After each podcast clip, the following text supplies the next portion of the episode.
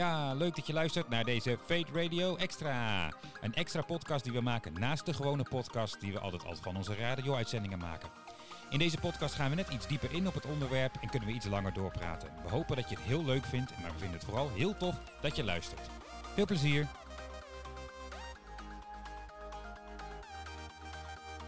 En zo zit ik er dan hier op deze zonnige morgen, dat mocht ook wel weer een keer, thuis eh, bij eh, iemand aan de eettafel. Want daar is de Fate Radio Extra podcast deze keer neergestreken. En eh, waarom die er nou ineens mee ophoudt, zomaar spontaan, weet ik niet. Maar we gaan gewoon lekker door. Want ik zit bij eh, Joël thuis. Hey. Hoi Joël. En ehm, ja, dat is niet zomaar. Je bent ook te gast geweest in eh Fate Radio. Klopt. Maar we gingen nog maar even doorpraten, want er was genoeg te bespreken. Maar voordat we dat gaan doen, kun je jezelf even voorstellen. Waar en wie ben je, wat doe je en waar kennen tieners jou van?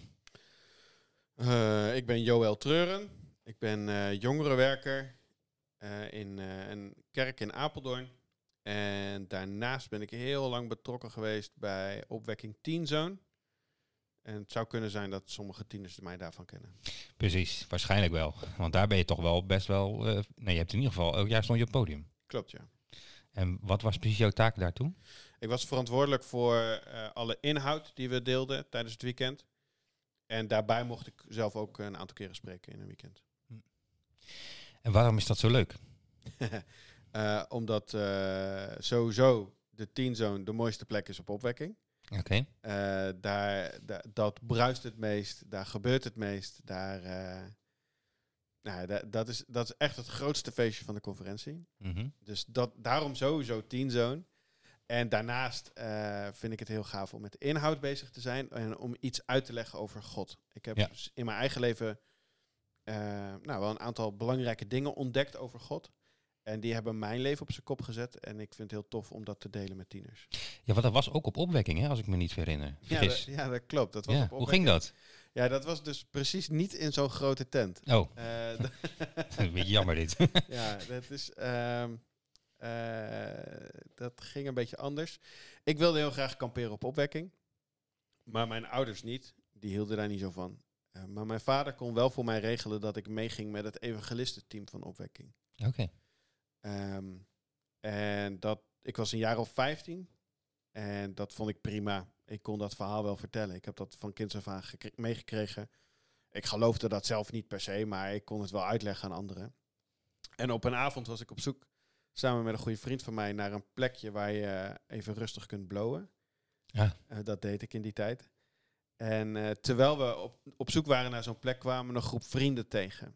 En die vrienden die waren verbaasd ons daar te zien, want dat verwachten ze niet helemaal. Oh, het waren vrienden van jou, hè? Het waren vrienden van mij. Ja. En die wisten wel een beetje hoe ik in het leven stond. Dus die waren al verbaasd dat ik op opwekking was. En toen vroegen ze, maar wat doe je hier eigenlijk? En toen zei ik, zeiden we evangeliseren. En ja, toen kwamen ze niet meer bij van het lachen. Ja. Die hadden echt zoiets van, ja, eh, eh, evangeliseren prima, maar jij, dat, gaat, dat ga je me niet wijsmaken. En eh, dat begon als een heel grappig gesprek. Ze zeiden, ja, maar hoe gaat het dan, dat evangeliseren? Nou, dan had je kaartjes en dan stond een scherpe tekst op. En dat gaf je dan en dan ontstond daar een gesprek over. Nou, dat, dat begon heel grappig. En naarmate dat gesprek vorderde, werd dat een steeds serieuzer gesprek. En toen, eh, toen we op een gegeven moment aan het eind van het gesprek kwamen, zeiden een aantal van die gasten, ja, dat, dat wil ik eigenlijk wel. Dat wat jij nu vertelt over Jezus en je leven aan hem overgeven, en dat, ja, dat wil ik wel. Wil je met mij bidden dat ik dan ook een christen word? Eh, ja, is goed. dat kan ik ook wel. En dus ik met een aantal gasten gebeden. En we waren klaar. En ik kijk die vriend van mij aan. En ja, zoeken een plekje om te blowen. Dus wij weer doorlopen en we hadden een plekje gevonden. En terwijl ik sta te blowen, dacht ik, dit kan niet. dit is, dit- deze twee dingen passen niet bij elkaar. nee. En ik was opgegroeid met God. Ik had alles over hem gehoord. Maar op die avond mocht ik samenwerken met God. Hm. En dat was zoveel toffer dan blowen. En het leven wat daarbij hoorde. Ik was, nou, ik was niet heel erg crimineel, maar een klein beetje. Mhm. Ik dacht, ja, dat kan niet, dat kan niet naast elkaar bestaan. Dit, dit, dit is voor mij een moment om zelf ook te kiezen. Hm. En toen heb ik heel bewust voor gekozen om te stoppen met blowen en echt mijn leven aan Jezus over te geven. En ehm, dat is voor mij wel het bekeringsmoment geweest. Ja. Ja. Met een blootje in je hand. Met een blootje in mijn hand. Ja. Ja, zeker. Ja. En, en het mooie vind ik nog dat wel op opwekking, maar niet in die grote tent waar iedereen verwacht dat het daar gebeurt. Nee, het gebeurt op heel veel verschillende plekken. Ja, En je zegt je leven aan Jezus geven. Wat is dat? Hoe werkt dat? ja dat, is, eh, dat is wel een, eh, een hele grote term. Mhm. Maar hoe ik het toen beleefde en nog steeds wel eigenlijk beleef, is dat je iedere keer zegt. ehm, want dat, eh, ja, dat zeg ik nog steeds wel regelmatig. Eh, Heer, Jezus, ik geloof dat u ook voor mij aan het kruis gestorven bent. Eigenlijk is dat de kern, zeg maar. Dus het- er, zitten, er zitten dingen in mijn leven waarvan ik geloof dat ze niet passen bij wie u bent. Ehm, maar dat is niet erg op het moment dat ik zeg dat u ook daarvoor aan het kruis gestorven bent. Dat is, ja, Mag je dat zelf zeggen als christen dan? wat Dat- bedoel je? Nou, je zegt, eh, die zonden, die dingen die niet goed zijn, die zijn niet erg op het moment dat je zegt, Jezus is ook voor mij aan het kruis gestorven. Ja, dat denk ik wel. Hmm. Ja, eh, ehm, als, ik, als ik in de Bijbel lees, dan ontdek ik daarin dat, eh, dat God zegt, ehm, als, ik, als ik naar je kijk, dan zie ik jouw zonde niet meer. Ik kies ervoor om er niet meer aan te denken. Ehm, op het moment dat je vertrouwt op het offer van Jezus, dan is er geen enkel ander offer meer nodig. Het enige wat er voor nodig is, is dat je gelooft in Jezus. En dan niet gelooft van, ja, ik geloof dat Jezus bestaan heeft. Maar dat je gelooft dat dat wat Jezus gedaan heeft, gestorven aan het kruis en na drie dagen weer opgestaan uit de dood, dat hij dat ook voor jou gedaan heeft. Gewoon dat je echt accepteert, Jezus, u heeft dat ook voor mij gedaan.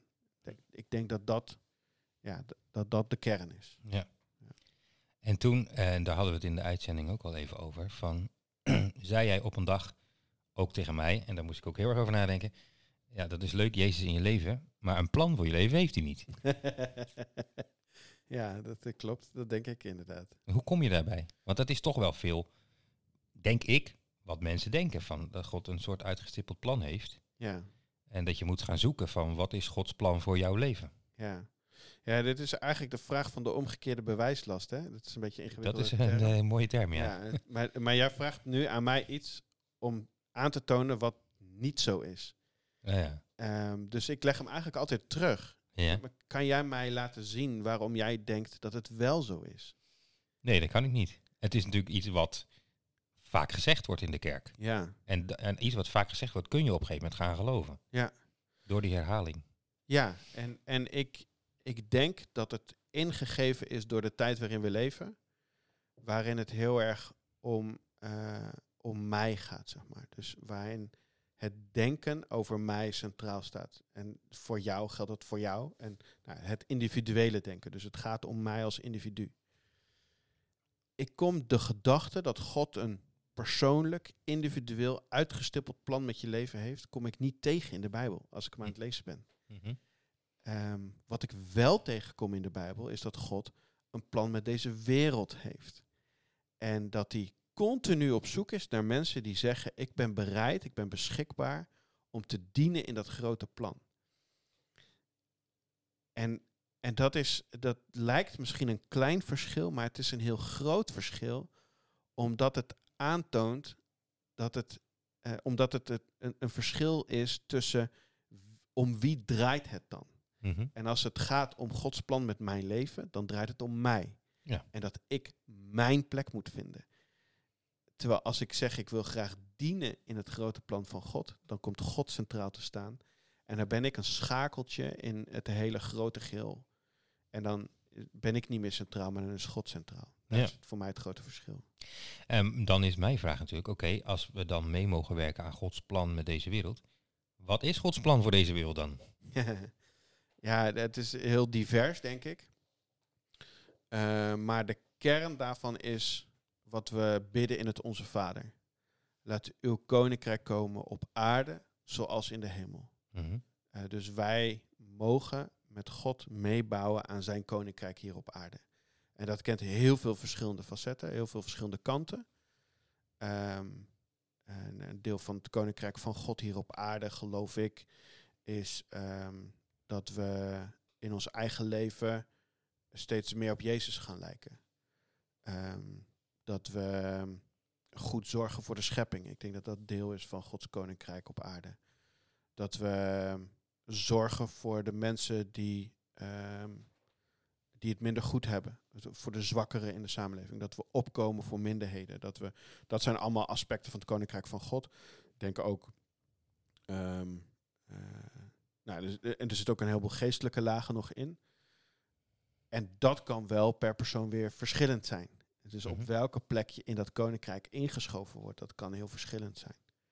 Ja, want eigenlijk heb ik er twee vragen bij, maar je kan geen twee vragen tegelijk stellen, dat is lastig. Maar de eerste is dan wel van, je noemt een heel aantal verschillende dingen op, Ja, eh, die daar allemaal bij horen.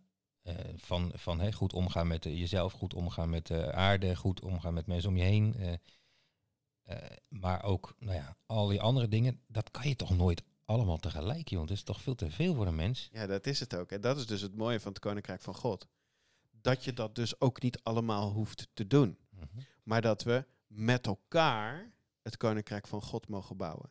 En dat doen we niet op eigen initiatief, maar dat, doet, dat doen we op het initiatief van God. En God die is op zoek naar mensen die zeggen, ik ben beschikbaar om te dienen. En, en het, dan ziet hij die mensen en dan zegt hij, oké, maar jij zou heel goed kunnen passen op die plek. Jij zou heel goed kunnen passen op die plek. En ik heb jou gemaakt met die talenten. En je hebt het gavenpakket en ga maar daar aan de slag. Want ik denk dat dat heel goed zou kunnen. Ehm, het kan wel zijn dat God een hele specifieke taak voor iemand heeft, bijvoorbeeld. Ehm, dus, dus het idee dat God geen plan met je leven heeft, gaat niet over dat je lamlendig op de bank kunt liggen. Zo van, ja, God heeft toch geen plan met mijn leven. Mhm. Maar het gaat veel meer over de, beperk, de beperkende gedachte dat als je geboren wordt, dat, de he- dat je hele levensloop al vaststaat. En elke keus die jij daarin maakt, die daarvan afwijkt, dat dat een zonde zou zijn.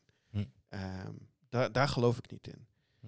Ehm, ik ben in mijn tienertijd van heel veel, op, heb ik op heel veel verschillende scholen gezeten. Eh, de- deels omdat ze me vroegen om weg te gaan. en deels ook omdat ik zelf andere keuzes maakte.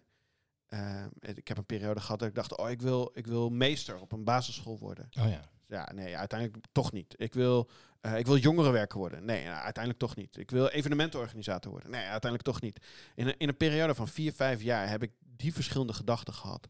En, dat is het, en, en van allemaal dacht ik, nou, dat is het dus niet.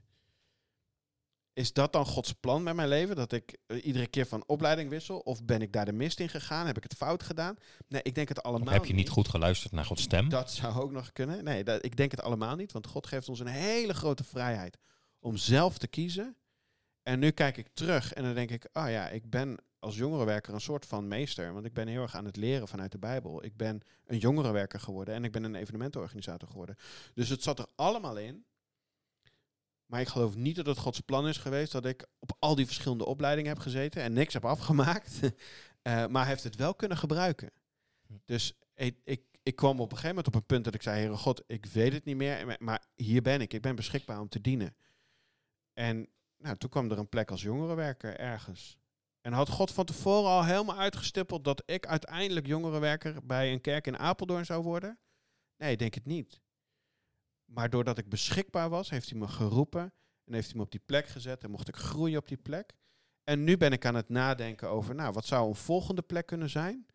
Ehm, Ja, want hoe werkt dat dan? Want je zegt wel, ik ben aan het nadenken. Draait het dan niet toch weer om jou? Nee, omdat ik wel geloof dat God ons ook een hele grote vrijheid en een hele grote verantwoordelijkheid heeft gegeven.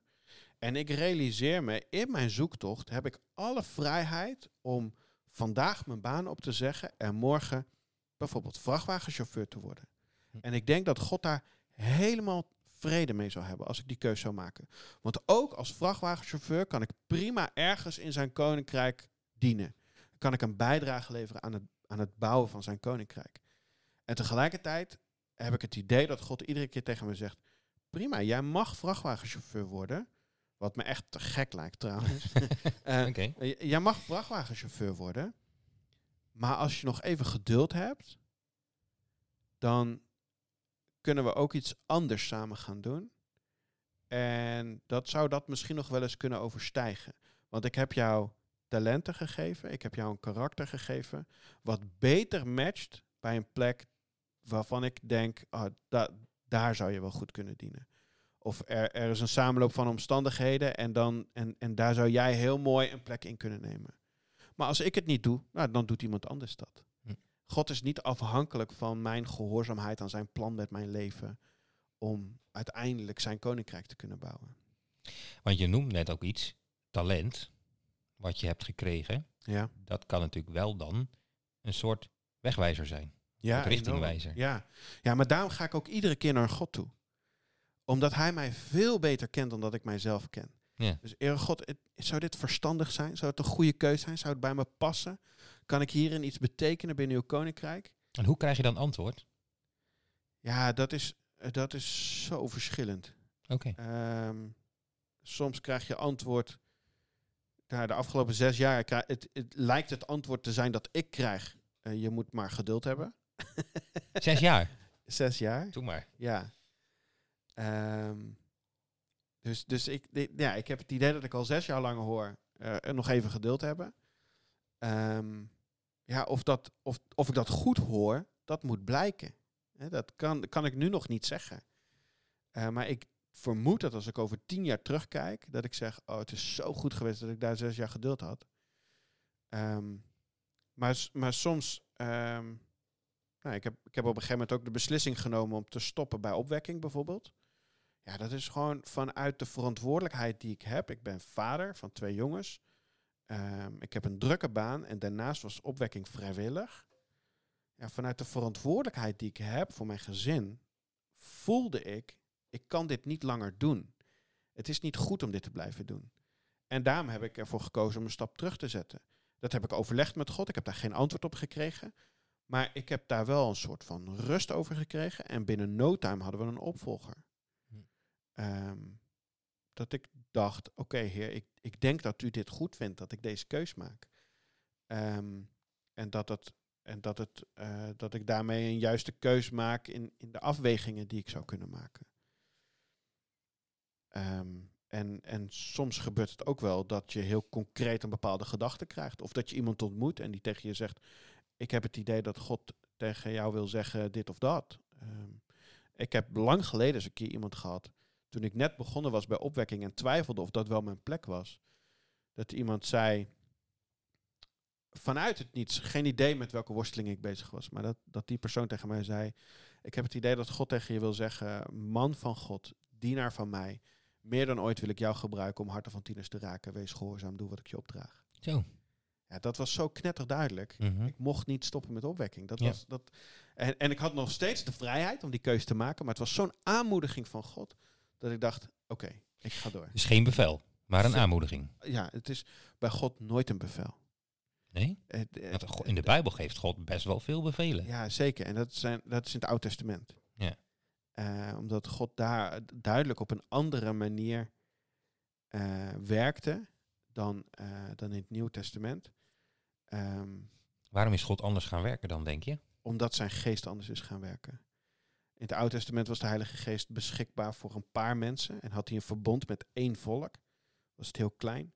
En, en in het Nieuwe Testament is de kurk er vanaf. En, en is de geest beschikbaar voor iedereen die in God gelooft. Ehm, en, en mogen we met elkaar eh, het zijn koninkrijk bouwen. En daar speelt de ge- Heilige Geest, de Geest van God, een belangrijke rol in. Ja, een, een, een cruciale rol. Ja. Want hoe werkt dat dan? Als je nu zit te luisteren en je denkt, een geest, wacht even, wat de hek is dit? ja, eh, ja wij- wij, wij geloven dat, dat God niet één is. Eh, we geloven dat God één is, wel één is, maar ook drie. Eh, dus Vader, Zoon en Heilige Geest.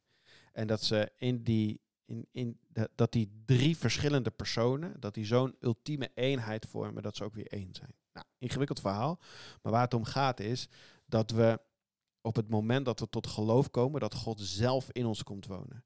Ehm, misschien ken je eh, de liedjes van Ellie en Rickert van vroeger nog wel, dat Jezus in je hartje komt wonen. Ja, ja. Ja, dat doet hij door zijn Heilige Geest. Dat hebben Ellie en Rickert niet bedacht, maar dat heeft God zelf bedacht. Dus hij komt met zijn Heilige Geest in jou wonen. Ja, dat, is, dat is wat we vieren met Pinksteren. Voor Pinksteren was dat nog niet mogelijk. Ja, voor een paar mensen. Weet je, dat was echt heel uitzonderlijk. Maar door Pinksteren vieren, doordat we Pinksteren vieren, nee, niet doordat we Pinksteren vieren, we vieren Pinksteren omdat we eraan denken dat God zelf in ons hart is komen wonen. Ja, hoe werkt dat? Want ik bedoel, de term ergens gaan wonen, dan denk ik, ja, je- gaat een huis binnen.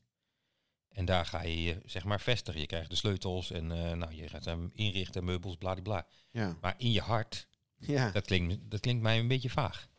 ja dat is het ook wel, denk ik. Ja? het is ook wel vaag. Oké, Ja. nou, dit is een vage podcast, Ja, jongens. het is een hele vage podcast. nou ja, ja, dat is het. ehm, eh, eh, sowieso geloof ik dat op het moment dat je die woorden uitspreekt, waar we het aan het begin over hadden, Heer Jezus, ik geloof dat u ook voor mij gestorven bent en weer opgestaan, dat je op dat moment ook dat, God in jou komt wonen, dan ontvang je de Heilige Geest. Ehm, maar daar, daar hoef je nog niet eens per se wat van te merken, Eh, omdat, nou, ik, ik, ik denk wel dat je er in ieder geval iets van merkt in, in de dagen erna, zeg maar. Dus dat je merkt, hé, hey, ik krijg andere behoeftes. Of ik heb, als ik de Bijbel lees, dan snap ik dat ineens wat beter. Of als ik de, luister naar de preek op zondag, dan snap ik dat veel meer. Eh, ik denk dat, dat dat een van de dingen is die er kan gebeuren. Ehm, maar, maar ik denk wel dat God zoveel ruimte inneemt in jouw leven als dat je hem geeft. Dus als je zegt, nou Mhm. oké, dat daar blijft het dan ook bij, weet je wel. Dat is, nou, ik heb mijn leven gegeven en ehm, ik, ik, ik vertrouw gewoon op Jezus en dat is voldoende. Dan is God zo, ja, je zou eh, voorzichtig kunnen noemen. Go- God is zo voorzichtig dat hij dan ook zegt, oké, prima, maar dan, dan, als dat de ruimte is die je me geeft, dan, dan blijft het ook bij. Maar op het moment dat je zegt, oké, maar ik, ik wil eigenlijk wel daarin wat meer ruimte geven, dan is God ook in staat om daar wat meer ruimte in in te nemen. Maar alleen als je het geeft. Ik heb wel eens gehoord, God is een gentleman. Ja, enorm. Dus hij schreeuwt Ja. niet, hij beukt niet. Nee, nee. Nee, ja, de, eh, eh, C.S. Lewis, de schrijver van de Narnia-boeken, die heeft ook een aantal andere boeken geschreven. En in een van zijn boeken schrijft hij over het verschil tussen God en zijn tegenstander, de Satan. En de Satan, die wil zichzelf verrijken ten koste van jou. Eh, en daar, daar, daarvoor gaat hij door ramen en ruiten. Dat is de, het koste wat kost, wil hij zichzelf verrijken. En dan hij neemt ruimte in die hem niet geeft. En, eh, en God die wil jou verrijken ten koste van zichzelf.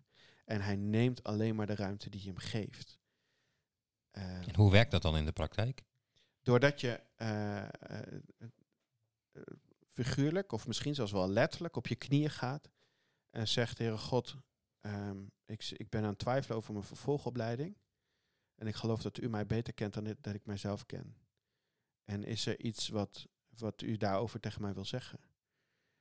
En dat je vervolgens scherp bent op de dingen die er gebeuren, de gedachten die er oppoppen, eh, dingen die mensen tegen je zeggen, Ehm, eh, eh, eh, vlak voordat je naar een open dag gaat, dat je er eens voor bidt. Je, God, ik ga nu naar een open dag toe. Wilt, als u daar ook een gedachte over heeft, wilt u het met deze dag dan laten zien? Nou, dan kan het zomaar eens gebeuren dat er op die dag ineens iets uitspringt waarvan je denkt, hé, hey, en dat vind ik nog leuk ook. Ja, ja, ja. ja. ja. Eh, oh, dat zou misschien wel eens kunnen passen. Ja, dat is niet. En, en, en dat is ook een verschil met het Oude Testament. In het Oude Testament was het zo spreekt de Heer en zo gaat het gebeuren en eh, niet anders.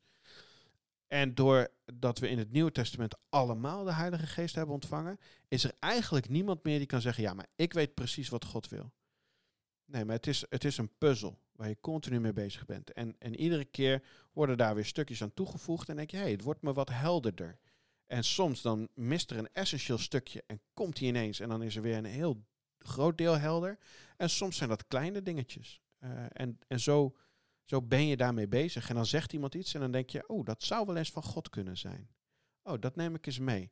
En dan is het een puzzelstukje die even aan de kant blijft liggen. En soms gaat die weer weg. Ik heb ook wel eens gehad dat mensen iets tegen me zeiden. Dat ik dacht, oké, interessant, ik neem het mee. Ik denk erover na. En dat ik twee weken later moest denken, nee, dat is niet van God geweest, denk ik. Nee, Nou, want hoe, dat was inderdaad de vraag die al bij me opkwam en die ik nu inderdaad mooi kan stellen. Van, eh, hoe herken je dan of het God is of niet? Ja, ik, ik denk dat dat ermee te maken heeft dat je daar gewoon ervaring in op mag doen. En ehm, ik denk dat ehm, God ook graag wil dat we Hem begrijpen. Eh, dus op het moment dat ons hart daarop gericht is, dan, dan zoekt God daar echt wel wegen in om ons te bereiken. Ehm, en, en dan kan het ook zijn dat we daarin wel eens fouten maken. Nou, dat vindt God niet erg. Eh, en dat is voor ons ook helemaal niet erg. Misschien maak je wel zo'n grote, cruciale fout dat je in een keer een jaar blijft zitten. Ja, en dan? Ja, ga- je een jaartje later naar een vervolgopleiding. Dus, Dat is toch niet leuk? dat is niet leuk. Nee, maar het leven met God is toch ook niet altijd leuk. Eh, maar het, het hoeft ook niet erg te zijn. Weet je, wel? dat is dan toch, ja, nou prima, oké. God heeft, dat, dat is een van de belangrijkste dingen die ik de afgelopen jaren ontdekt heb bij God. God heeft geen haast. Ja. Hij is het, een God van rust, Mhm. tijd nemen. En, en wij hebben altijd haast. Wij moeten altijd heel snel weer nieuwe resultaten. En, maar God heeft geen haast. En hij, is, hij kan er prima de tijd overzien. En vindt dat allemaal niet zo'n punt. Is dat ook misschien wel een valkuil van ons inderdaad? Eh, ook als je natuurlijk de vraag stelt, eh, wat is Gods plan met mijn leven? Daar zit ook haast, daar zit een haastvraag achter Ja, eigenlijk. eigenlijk wel, ja. Eigenlijk wel. ja. Want misschien mis ik wel iets. Het is heel Ja. erg FOMO natuurlijk, fear of Ja. missing out. Dus misschien doe ik het wel verkeerd. Ja. En God kijkt gewoon naar ons en zegt, verkeerd. Man, ik ben al lang blij dat we, dat we in verbondenheid leven met elkaar. Dat vind ik al zo te gek. Daar ben ik al zo blij mee. Nou, wat zullen we nu eens gaan doen? Dat is eigenlijk extra, zeg je. Ja, ja, dat denk ik wel. En ik denk dat het belangrijk is. Hè? Dus ik denk niet dat het, nogmaals, dat we lamlendig op de bank gaan liggen en dat het... Maar het begint gewoon bij die oneindige liefde van God. Dat hij naar je kijkt en dat hij... Al lig je lamlendig op de bank. Als je nu aan het luisteren bent en je ligt lamlendig op de bank of op, op je bed of wat dan ook. God kijkt naar je en hij krijgt een glimlach op zijn gezicht. Hij is, Mhm. gewoon- hij is gewoon blij met je. Ja. Hij heeft je gemaakt en hij ziet je en hij denkt, wauw. En vanaf dat punt denkt hij, wat zullen we eens gaan doen? Want God is wel een God van doen, hè? Ja, ja, zeker. Maar niet een god van pushen en harder werken en beter presteren en dat niet. Dat denk ik echt niet. Maar veel meer vanuit de ontspanning. Dus joh, ik ben gek op je en zullen gewoon samen eens wat gaan doen? Ja, precies. Ja, dat is super mooi. Ik had een vraag, maar ik weet hem gewoon niet meer, want ik moet hier even over nadenken. ja, precies. Want eh, de, zeg maar, iets doen voor God, eh, ja, dat was hem, ik weet hem weer, eh, is ook, wordt toch vaak, heb ik wel eens het idee, eh, gedacht dat je dan bijvoorbeeld moet gaan evangeliseren. Hè, of, eh, of dat nou de straat op is hier in Nederland, of dat je naar een of ander ver weg land moet. Want dan ben je ingeschakeld in Gods plan. Of hè, dan, dan ben je voor God bezig. Ja, Maar dan, als dat waar is, dan zijn er wel heel veel mensen niet voor God bezig. Want die zijn gewoon allemaal hier in Nederland gewoon elke dag naar school of hun werk aan het gaan. ja. Ja, en hoe waardevol kan dat wel niet zijn? Ja. Dat er iemand bij jou in de klas zit die, eh, die, het, die, die het niet redt om zelf zijn aantekeningen te maken, omdat hij gewoon dyslexie heeft of concentratieproblemen. En dat jij zegt, oh hier heb je mijn aantekeningen. En dat dat al een knipoog van God aan die persoon kan zijn. En dat jij daardoor deel bent van zijn koninkrijk. Of, een, of, of iets groters, dat er iemand in jouw klas zit die gepest wordt. En dat je het ziet gebeuren. En dat jij, dat jij de persoon bent die daartussen gaat staan. En zegt, genoeg is genoeg. Dat je op die manier al iets van Gods koninkrijk kan laten zien. Of dat je, naast je na je school naar de voedselbank toe rijdt. Dat je helpt gewoon heel trouw om daar de bakken te vullen en eh, mensen te helpen om komende week te eten. Dan, dan ben je aan het bouwen aan Gods koninkrijk. Maar gewoon met wat jij kan. Ja, gewoon heel simpel, heel klein. Dat wat, er, dat, dat wat je hand vindt om te doen, dat je dat doet. Ehm, en, en als je dan wil weten, ja, maar hoe ziet dat eruit? Dan denk ik dat je gelaten 5 vers 22 is mag lezen. De, het stukje dat gaat over de vrucht van de geest. Ehm, de, de dingen die uit jouw leven voortvloeien. Liefde, blijdschap, vrede, goedheid, trouw, nou, noem ze maar. Als het, als het die kenmerken hebben, ja, dan is dat iets wat God in jouw leven aan het bewerken is. En dan bouw je daarin dus mee aan het koninkrijk van God. Precies. En dan- de laatste vraag, want we zijn er alweer door, de tijd is alweer op. Ehm, waarom is meedoen in het Koninkrijk van God zo ongelooflijk leuk? Ik zie je de hele tijd stralen en lachen. Ja, dat kunnen de luisteraars ja. natuurlijk niet zien, maar moet ze maar even van mij geloven. nou ja, dat is natuurlijk. Het, eh, het is mooi dat we begonnen zijn met mijn bekeringsverhaal. Want daar, daar, zit voor mij het startpunt. Hè? Mhm. Dat ik dacht, oh, dat ik met deze God mag samenwerken. Ehm, een van de meest indrukwekkende Bijbelteksten vind ik Openbaring 5. Ehm, daarin krijgt Johannes een kijkje in de hemel. En dan ziet hij eh, vier hele gekke wezens. En hij ziet een heleboel engelen. En die zijn God aan het aanbidden. En dan wordt er een boekrol binnengebracht. Ehm, nou, in, in, dit gedeelte is die boekrol even ter illustratie gewoon van het verhaal. En niemand mag die boekrol openen. En hij wordt daar verdrietig van. En dan komt er een, komt er een oudste naar hem toe en die zegt: Johannes, niet verdrietig zijn, want kijk, daar is de leeuw van Juda. En dan draait hij zich om en dan ziet hij de leeuw van Juda. En dan ziet hij een lam dat eruit ziet alsof het geslacht is. En ineens weet hij het, het is Jezus, het is zijn vriend, het is zijn Heer. En die, en die is het waard om die boekrol te openen. En daar is de hele hemel van onder de indruk. Dan staan er miljoenen engelen. Die staan om de troon van God, om hem en de Vader te aanbidden. Iedereen gaat op zijn knieën. Heilig, heilig, heilig is de Heer, de Almachtige, u die was, die is en die komen zal. En, en die hele hemel is, is God aan het aanbidden. En twee hoofdstukken daarvoor staat dat Jezus zegt, ik sta bij jou voor de deur en ik klop aan. Als jij voor mij open doet, dan kom ik binnen en gaan we samen een maaltijd houden.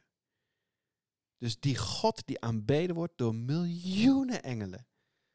Die God die zegt, jij bent Joël, ik ken jou.